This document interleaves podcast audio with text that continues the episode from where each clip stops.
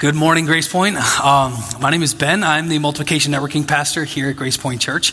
And I have the honor to be able to kick off our new series called Timeless. And we're looking at ancient examples of courageous faith. And as uh, Steve, Pastor Steve was going on sabbatical, uh, Pastor Aaron had the to kind of like come up with what are we going to do for this five weeks, and and he chose this idea of what what would it look like for us to dive into the Old Testament and look at characters and stories and examples of what God has done in those moments, knowing that the God of the Old Testament is this, the God that we see in power, uh, in promise, in all His glory, is the same God that we serve today is the same God at work today. So I uh, have chosen Elijah and a specific story in Elijah. So if you have your Bible, if you have um, a phone app with the Bible app, go ahead and open up to 1 Kings 19. Um, but before we get there, I'm going to share a little story. I happen to be, like Pastor Steve and many of you, a Minnesota Vikings fan. I know your pain. Um, we sorrow together. We despair. Uh, my expectations, unfortunately, are through the roof this year. I'm super excited about a new coach. Um, I had some same expectations a little bit back in 2017. Uh, in January 14, 2018, the Minnesota Vikings played the New Orleans Saints in the NFC divisional round game. They win this game, they go to the NFC championship game, and then they play to be able to play in their home stadium for the Super Bowl. It just like was working perfectly, right? Like it was gonna happen. Um, and so they play the Saints. They get up 17 nothing at halftime. The Saints do what the Saints do, and they start coming back. And the New Orleans Saints kicked a field goal with like 30 seconds left to go up 24 23. And because I'm a Vikings fan, I started to get my coat on and get ready to head out the door. I'm at my in law's house, um, and this is when I was still living in Watertown. I'm getting my coat on, getting the kids' coat on because nothing good happens in the last minute of a Minnesota Vikings game. I'm like, thank you. Like, feel the pain. Um, and so I'm like halfway between the TV and the door. And I see Case Keenum chuck up a 30 yard fade to Stefon Diggs, who catches it, who then proceeds to not get tackled because the defensive back flew by him. And I'm screaming at the television, get out of bounds.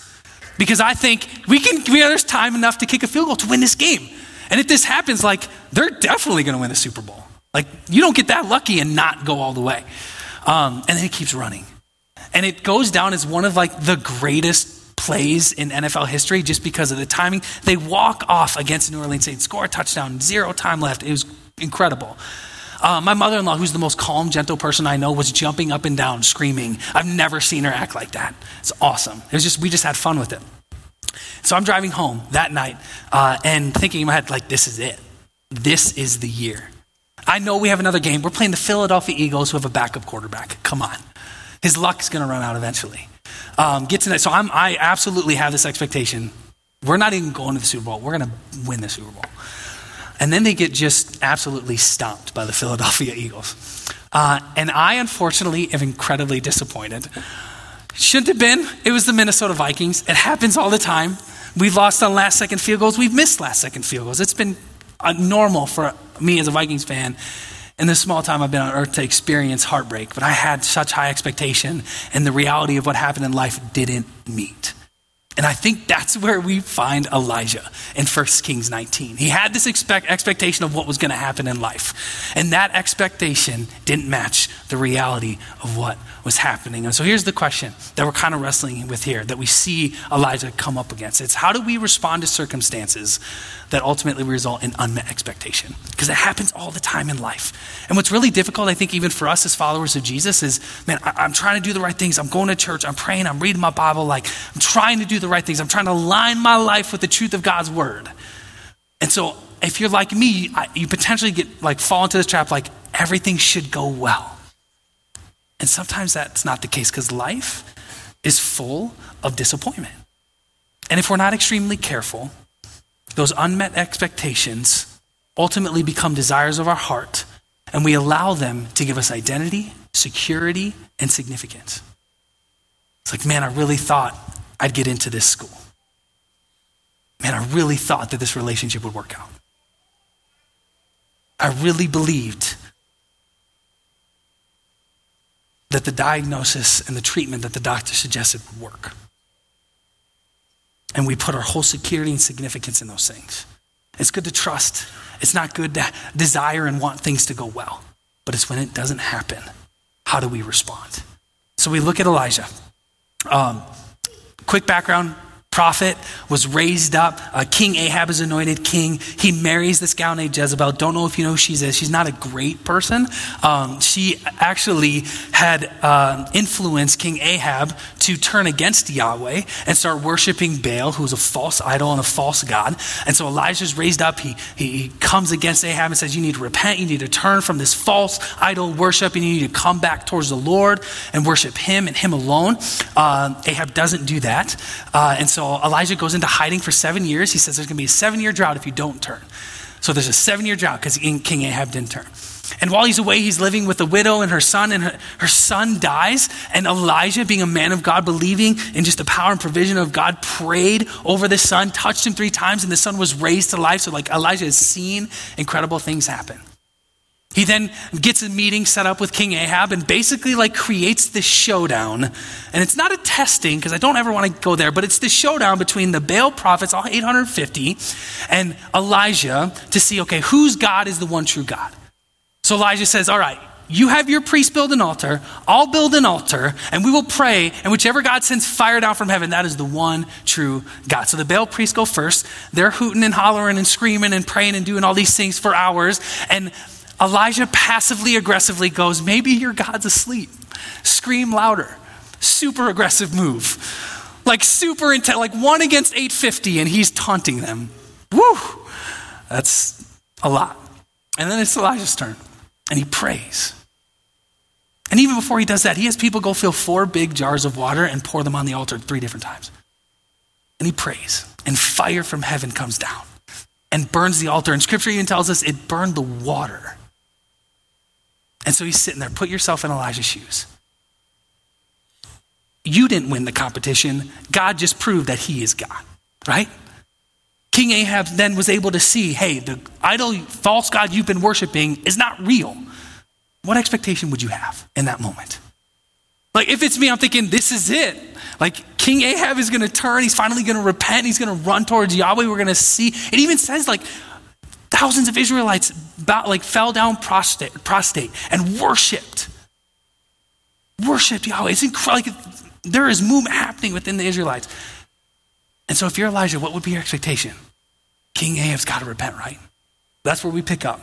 In 1 Kings 19, read with me in verse 1.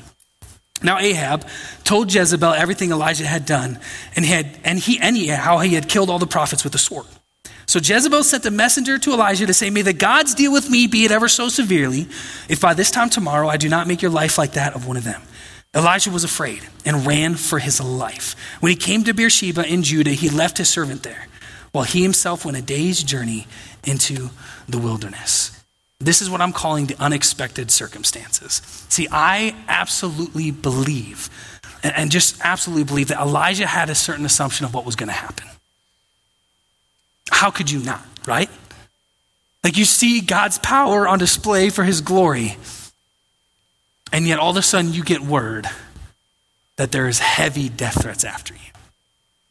Not only did King Ahab not repent and turn, he tattled on, his, on, on you to his wife, who was mean, who had a reputation of violence, hatred.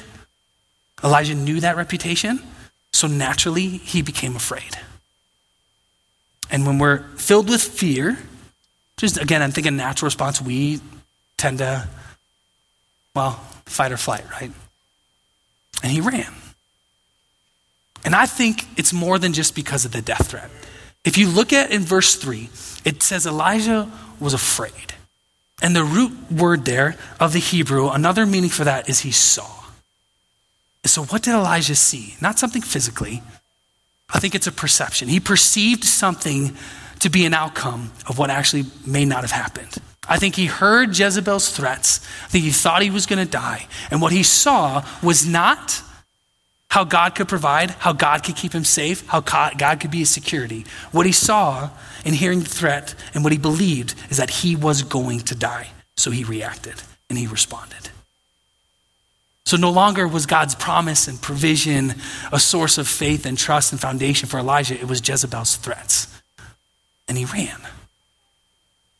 Now, the problem isn't that he ran. The problem isn't that he went into the wilderness to hide. I believe the problem is he didn't, there's no indication here of any direction or leading from the Lord. And I think we run into this sometimes. This is just a human thing, right? I think in times of disappointment, this is our problem. We tend to react to the situation instead of respond to the Spirit.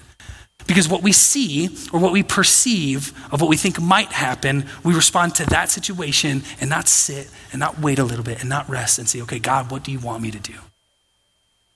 Because honestly, in heavy disappointment, in really hard situations, in moments of despair, when life is tough, when we have those unmet expectations, it's easy to overthink about the situation and respond to that. Then stop. Say, God, what are you doing? What do you desire for me here? Uh, and so we get into the next scene. And we find Elijah incredibly discouraged. He's hiding, he's depressed. And in verse 4, it says this He came to a broom brush, sat down under it, and prayed that he might die.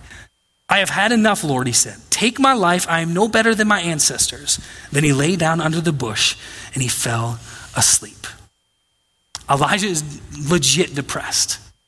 He is in a darkness, a despair. He doesn't know what else to do. This is not just an idle, even threat to God saying he's going to kill himself. This is just reality. Like, I want to die because I don't know what else to do. I don't know how to keep going. You showed up, your power was on display, and yet they still didn't turn. I was faithful to do what you asked me to do. I was obedient in this moment. I was loving in this moment, and yet look what is still happening. He, he's done.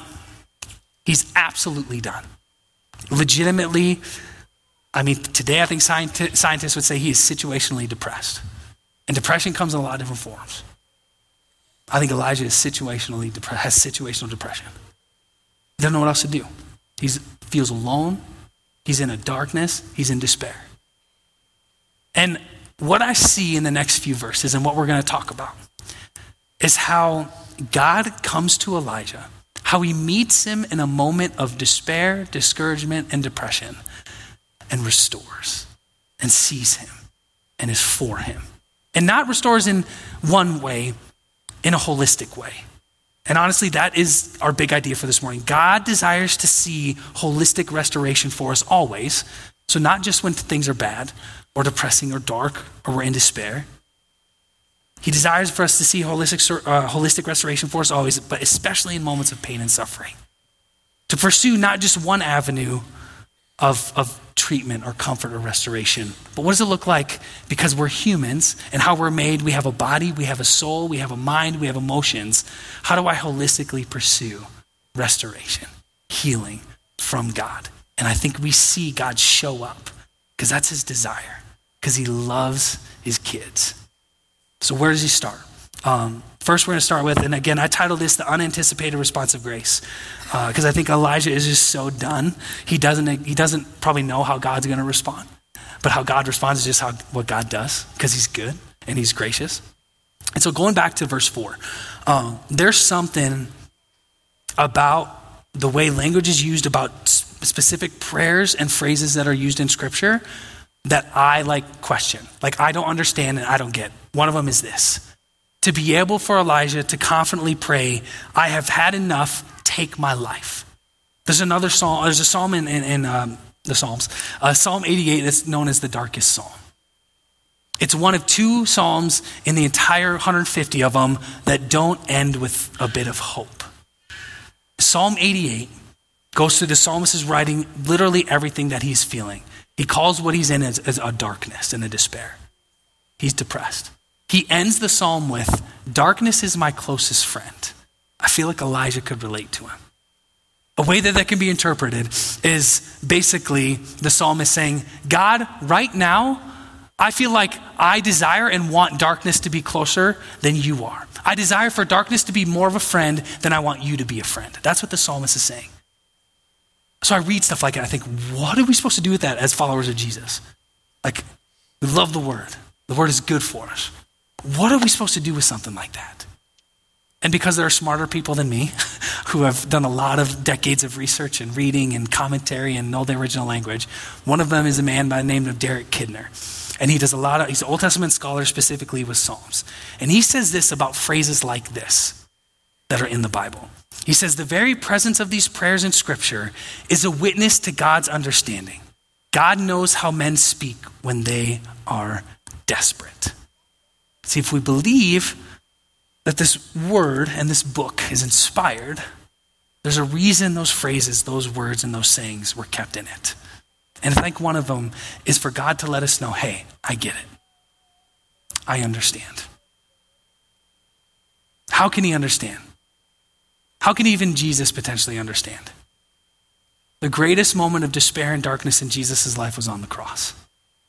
When he took our sin, he was separated from God for a moment.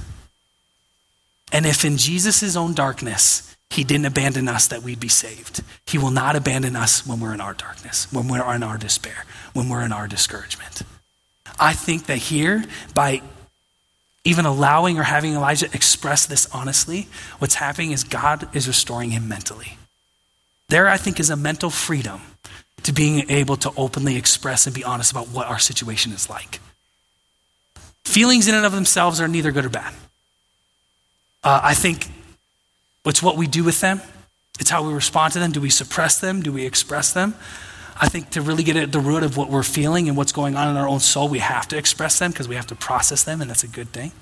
And so being able to express, um, express our emotions openly and honestly brings some mental restoration and comfort and healing. And I think that's what's happening here. God is restoring Elijah mentally. Um, two years ago, I was going on a mission trip.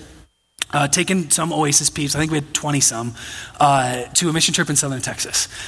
And the week went really good. Like it was a really good week. Um, we had one kid who was just kind of getting sicker and sicker as the days were going by, and we ultimately got to the end of the week, and I had to take him to the hospital, and he ended up having a brain infection. Um, ultimately, I, he needed five or six surgeries. Um, he's alive today. He's getting married in like five months. It's incredible, like God's power on display in this kid's life. Um, but I was sitting with him, taking, took him to the hospital, sitting with him in the hospital, waiting for his parents to come down. And I was just sitting in the hospital, and on my ride home, my flight home by myself to, to Brookings, um, or, and even over the next few weeks, there would be these questions that would pop into my mind of, man, how could I have reacted sooner? Like, how could I? Was there something I could have done that wouldn't have allowed him to get to the space he's at where he almost died? And then the questions became statements about who I was. like, man, you, what kind of pastor are you that you would let it get this far? That you would have a kid almost die on your watch on a mission trip. Now, how could God love you when you almost killed a kid? These were the things I was wrestling with for weeks after I came back from this mission trip. And what I wanted to do is, and what I did do, is I prayed through it. I feel like there was attack that was happening on me from the enemy, and I was praying through it. And for a couple hours every morning for weeks, would just try to fight these statements and fight these questions, trying to believe I know this isn't real. But then ultimately, it started to become real, like in my soul. Like what I believed or what I knew intellectually to be true about who God is, all of a sudden, for the first time in my life as a follower of Jesus, I didn't believe, or I was struggling to really believe it and grasp it and hold on to it. But I wasn't being honest with that reality. And so the statements and the lies that were being thrown at me became harder and harder to wrestle with. Till one day I said that to God. I said, God, I'm legitimately mad. Like I'm angry because I'm frustrated that I'm continually go through this battle. I'm frustrated at these questions that keep popping into my mind, these statements that keep popping into my mind. And God, what I think to be true about who what this says, I'm struggling to believe. And I said that. And I was honest about it. And it was weird even saying it. And then I told that to my wife. And then I told that to a friend. And there was something about the honest expression of what was really going on in my soul and in my life that started to bring freedom. Because, yes, there's a statement that says the truth hurts, but the word also says that the truth will set you free. And that started to happen to me. And it was a process, it didn't happen quickly. But as I openly expressed honestly what was going on in my soul, I started to get some restoration mentally. There started to be some freedom a little bit more. And all of a sudden, belief started to come back up. It, I think as Elijah expresses his emotions honestly here, what's really going on, he's praying. He's talking to God. He at least took that step. And in doing that, I think God brings some restoration and comfort. The second thing we see is God restores Elijah physically. God restores Elijah physically. This is my favorite aspect of this whole story. Um, I think what we'll read here in verses five through nine are just, it's really, really cool. Uh, so we'll go, verse five. It says, Then he lay down under the bush and fell asleep. All at once, an angel touched him and said, Get up and eat. He looked around, and there by his head he, uh, was some bread, and there by his head was some, oh, excuse me, was some bread uh, baked over hot coals in a jar of water. He ate and drank and then lay down again. The angel of the Lord came back a second time and touched him and said, Get up and eat, for the journey is too much for you. So he got up and ate and drank. Strengthened by that food, he traveled 40 days and 40 nights until he reached Horeb, the mountain of God. Sometimes when we're in those moments, and maybe it's a depression for you. Maybe it's just a discouraging time. Maybe it's a discouraging season or moment. Maybe you're just tired. The best thing is not necessarily another sermon or book or podcast or memorizing a verse. The best thing you could do is take a nap and eat a good meal. Like, this is what God shows. This is incredible to me. God didn't wake up Elijah and say, hey, we got work to do. Ahab is still doing his thing. We got to get moving. No, God, in all his wisdom and goodness, said, hey, why don't you just eat, get some rest? Because you know what? That's sometimes what we need is to take a nap, legitimately, is to eat a good meal. And some of this uh, is based on your own personality, um, of what gives you rest, even physically, but to find those things in your life of what gives you rest. So I'm an extrovert. Um, I love being with people. I also, my number one love language is physical touch. Uh, so that, like, my, and my wife's least favorite love language is physical touch. So our marriage is fun. Uh, there's a lot of great compromise. She's incredible. Uh, she serves me well. Uh, and so, like, during this season of depression that I was having, as I was fighting these battles, it was also COVID. Literally, the week we were on spring break trip was when all colleges were starting to shut down. They say we're not meeting in person anymore. Uh, we decided that during that week to not have Oasis in person. That's when then everything started to go online. It's like, all right, now I got to be away from people during this time. Like, and so for me, sometimes physical, like even just comfort, is a hug. And that sound may sound weird, but that's just how I was created. Like, that's just how God created me. And so, and apparently during COVID, this is a time where we got a lot of like projects done, right? You guys remember that? Like everyone went to Lowe's. You guys remember like Lowe's made bank because uh, we all got things done at home. And so there was something I was doing. I can't remember what I was doing, but I entered it. I walked into Lowe's, and on my right, I see someone checking out that I had only seen on the screen for like the last month. During Zoom meetings, uh, preaching here at Grace Point, it was Pastor Aaron. And I saw him over there, and we made eye contact. And some of you guys will know it's like you make eye contact where like you don't have to say anything, you just know. Right? You just like, oh, like where your heart's just like, oh, it's just so stinking good to see you, but you don't need to say it. And then what happened next was a top five hug in my life. We had the embrace of like all embraces. Abby has the other four because we're married, but this was just, it just did something different in my, I don't know what it was. It was just a friend who I hadn't been near or around for a long time, where it was like, man, we're going through the same thing. This sucks, and this is hard. Let's just hold each other for a little. Like the weird, like, like think if you're alone. There's, I don't know if there's a worker here at Lowe's. Like, who are these two guys? Random, like this guy walks in from the from the parking lot, and starts hugging this other guy. This is weird. But man, I'll tell you, it did something to me. It just there was an encouragement to my soul in that moment, because um, it wasn't just a coworker, right? It was a close friend We've had some heavy conversations just about life. So it's like, oh, it's, it's just good to see you. It's good to see you. I don't think we gave each other COVID in that moment, but it wouldn't have mattered anyway. Just kidding. So maybe your action step for today is like know what gives you physical rest. Because in moments of discouragement and despair, when we're tired and we're at our wits' end, sometimes what you need is a nap or a happy meal, a good meal, right? Maybe a vacation, maybe a hug. Maybe if you like working out, it's a workout.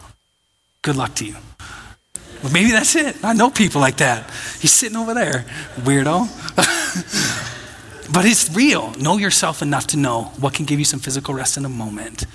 And even know there, I think there's opportunity that God's restoring and providing in ways that you can't even imagine. Why I can't explain why that hug meant so much, I think, because God did something in my soul that I can't explain. There was some comfort and restoration happening there that I just needed. Um, and then the next thing we see is I think God restores Elijah spiritually. And by spiritually, I mean relationship with his father, relationship with God. The next bit of scripture, of what we see in verses uh, basically 9b through 18, uh, is this great story that uh, if you've been in the church a while, you'll know this story. And a lot of times when we talk about this story, is we talk it's on prayer and hearing God's voice and what does that look like and what expectations do we have and what it looks like to hear God's voice. Um, And it's Elijah being told by God to go to the mountain. So I'll read, I'm going to start at verse 11 and we're going to read through 14. It says this The Lord said, Go out and stand on the mountain in the presence of the Lord, for the Lord is about to pass by. Then a great and powerful wind tore the mountains apart and shattered the rocks before the Lord. But the Lord was not in the wind. After the wind, there was an earthquake, but the Lord was not in the earthquake.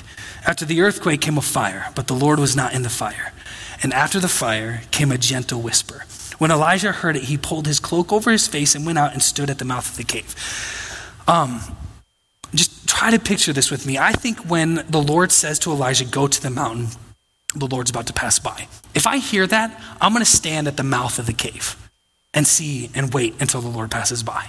I think when the wind came and the earthquake came and the fire came, Elijah went back into the cave. As I break things, I think he went back into the cave. Could God have showed up in an earthquake? Yeah, he has. Showed up in a fire all the time. We see that in the Old Testament. In the heavy wind? Absolutely. He chose not to in that moment. And what brought Elijah back out to the mouth of the cave as he put a cloak on him was not the fire or the earthquake or a heavy wind, but a gentle whisper. As if to say,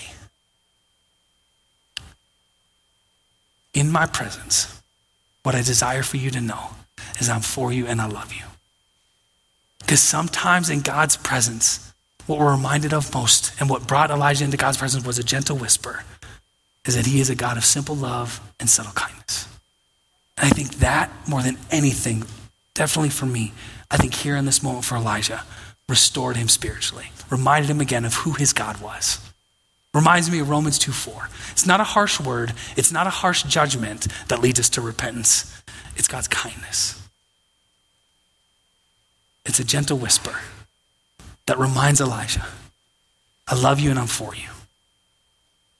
Right? Never will I leave you, never will I forsake you. The promise we get over and over again. I think sometimes uh, when we're in these moments and, and when, when life hits and those expectations are crashed and we're discouraged and maybe in a spot of despair or just frustrated and angry, what we want most is an earthquake or a fire or a heavy wind. But what we need is a gentle whisper.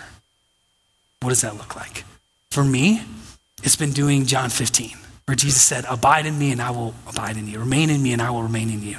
It's not necessarily action steps to take, it's abiding in the heart of God, resting in God's heart for you. Maybe struggling and wrestling with believing, does he really love me? Believing if he's really there. But it's repeating over and over in your mind. God, you say in your word you will never leave or forsake. God, you say in Romans 8 that nothing can separate, separate from me, from your love. That's a gentle whisper. And it's that that leads us towards repentance, which repentance is just turning from our own selfish ways and running towards Jesus. I think in that moment, in a gentle whisper, Elijah is restored spiritually. One last thing. Um, I think what's really beautiful about not just this story, but how God works is there's moments, even when life seems to be going well, we still need to pursue restoration and renovation. Like that's the idea of sanctification, of becoming more like Jesus in every aspect of our life. Um, and then we get in those moments where we feel that restoration. And maybe, again, like it is, like I said, it's in heavy times and maybe it's not. But I know for me, when I was going through the process of what I was going through in my own little darkness and despair, um, as I received restoration physically and emotionally and mentally and spiritually, just being reminded of, of all the goodness of God, not knowing I was walking this walk not alone, but with other people, I think what God does in those moments is in providing complete restoration, He prepares us for what's ahead. So the comfort we receive in our circumstances is sometimes the contribution that we need to continue on. It's yes for the moment, to be able to come back and, and get the restoration, healing, and comfort we need to just to be with God, right? And just to sit in His presence and His goodness. But also, that is a moment of preparing. He's getting us ready for something. We don't have to know what that something is. Elijah was lucky enough here in this moment to know what his next steps were. He know that the restoration that was coming, that getting away and being in the mountain and being with God. Um, God then said, "Well, we're not done. There was still a challenge. There were still next steps. Hey, uh, we still got to go. You still got to go prophesy against King Ahab. You need to anoint two new kings, right? You need to raise up and delegate Elisha to be the next prophet. But I think the restoration that he, the way that God provided in the moment then was preparing him for what's next. So that leaves us this morning with three questions. Um, how do you need restoration this week? Like, just what does that look for you? Holistically, physically, uh, mentally, or spiritually. Maybe it's a moment where you just you have a lot going on this week, or the next couple weeks are heavy. It's, I mean, you got kind of a long weekend. Maybe you just kind of need it instead of either scheduling more one-on-ones or scheduling more meetings or scheduling more events. Maybe you just need to sit and chill and take a nap and rest physically. Maybe you need to allow yourself um, to just look up some of the promises of God and just rest in them and read them and sit in them. Or maybe for the first time in a long time, or maybe ever, you need to express honestly, for the first time, what's really going on in your soul, what's really going on in your life. Express it honestly to God. He can handle it, He can take it. He's a God of grace. Second question What does trust look like for you this week? So maybe you sit and you're, you're reading through the promises of God and you're going through life, God knows what you're going through, and you just need an active provision. You need a, His hand, His favor on something in your life. So, what does it look like for you to trust Him this week with that? To surrender it, to give it to Him? Um, last question uh, How is God preparing you for what's next by providing for you right now? Um, this one for me is, is huge just in the mere sense that I get encouragement from knowing that what I'm going through, I don't need to know the cause. I don't need to know the why. I need to rest and know and remember that God is with me. He is here. He has not left or forsaken me. And that also then prepares me for what's moving forward. Because even when I get into that next moment of despair or the next discouragement or that next situation where my expectation of what I thought was going to happen got crushed, I can look back and see, hey, this was where God moved when I was in that moment. He'll move again. He'll move again. Let's pray. Um, Father, we thank you for just this morning. Thank you for opportunity to come and to gather as your sons and daughters to, to worship you first and foremost and give you glory, glory through music and prayer. God, we thank you um, just for how you continue to move in our lives, in this church, in this community. We thank you for your word. We thank you how you met Elijah in a place in a moment of despair and discouragement, and how you promised to meet us too, with wherever we're at. God, I thank you that you know the stories of every single person here. You know the expectations that haven't been met of every single person here. You know the realities and the situations and circumstances of what everyone is going through. And God, in this moment, would you, yes, increase our faith to be able to trust you with those things? But also, would you show how you do, show yourself to be faithful? God, I praise and thank you for your goodness and kindness. That which does lead us to repentance, lead us to turning back to you.